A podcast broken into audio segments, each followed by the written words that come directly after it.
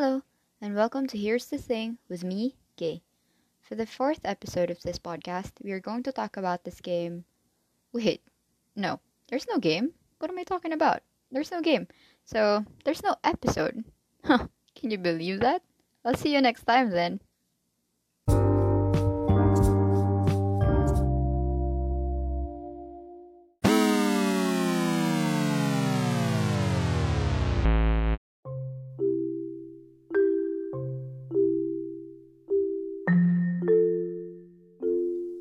This is episode 4 The most not fun non game I have ever not played.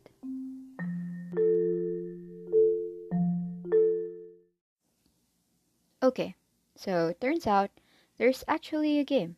Kind of. At first, you would be pretty convinced that there is none, and you're just wasting your time because the narrator is telling you there is no game here.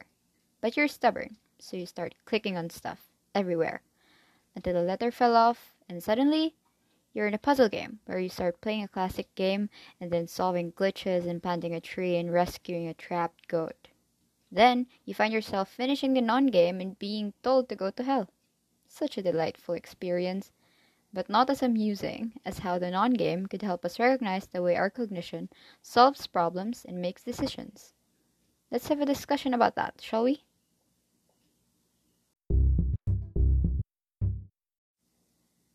One of the concepts that was clearly manifested in the game was insight. This is defined as the sudden realization of the most probable solution to the presented problem that was not obvious initially. Now, no one can argue that this was not present in the non game, because first of all, you would have no idea what to do with a sentence at the beginning of the non game other than just click everywhere. Because why not, right? Then, something happens. The letter O dropped. So, that's an insight. Instead of just randomly clicking everywhere, you now shift your mental processes on how you can progress on the non game. For instance, when the audio button was locked up in a steel box, I just started clicking on it for like a solid minute before I realized that maybe I could move and drop this too. Then I did, and it worked. This happened throughout throughout the game where you just realize the solutions out of nowhere, like using the trophy to fetch some water. This goes to show how relevant this problem solving concept was in playing, I mean, not playing the non game.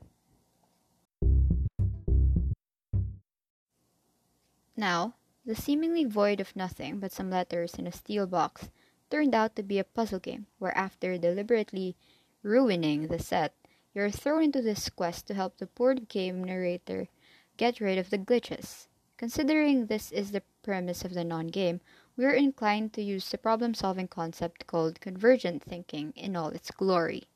This is defined as the derivation of a single and the best solution for a particular problem. Usually, this is associated with school tests, for example, because the answer generated from this type of thinking is either right or wrong. Now, how is this relevant to our non game? Simple.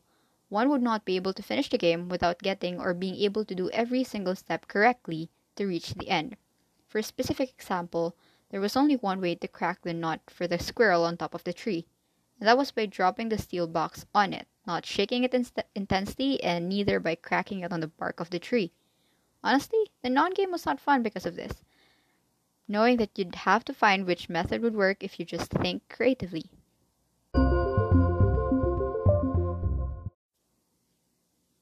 Aside from problem solving, it is also pretty obvious that one needed to make decisions in order to finish the non game.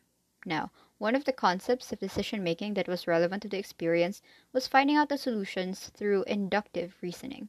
This is because this way of thinking relies on observations and how we base our predictions off these observations. According to an article about video game designs, the non game we totally did not play was inductive. This is due to the fact that it was a puzzle adventure where we infer through trial and error which of the objects would work or not. The article also mentioned that since these types of game tend to be inductive, they progress to be more predictable. This is very much evident in the non game when you eventually realize that the items or objects being movable could be a generalization until the non end of the non game.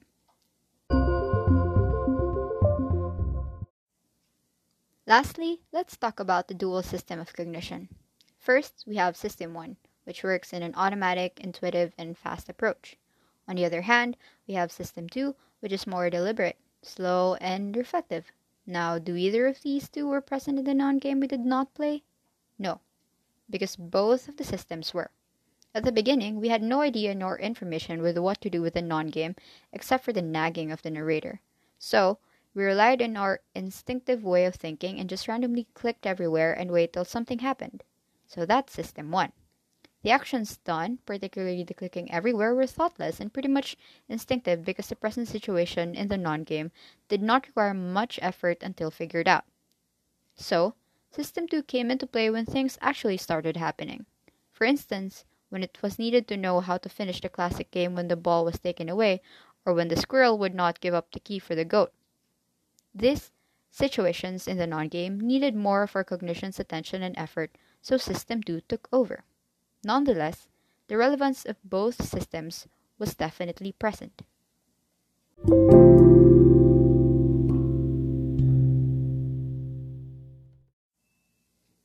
Okay, folks. Turns out not playing could not be fun and not be educational as well.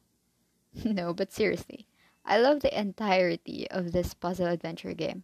It was full of surprises, from discovering the actual game to helping the narrator get rid of the glitches only for them to drown him at the end. cool. I'm not really a fan of video games, but here's the thing. If it's this cryptic and surprisingly delightful, then why not? So, if you find yourself not wanting to play a game but itching to defy and solve the mysteries of a suspicious narrator, then this is the game for you. Wait, no, you don't want to play a game? There's no game here. What am I even saying? Forget I said any of this. There was no game, no review. Please go on with your usual business now. Bye.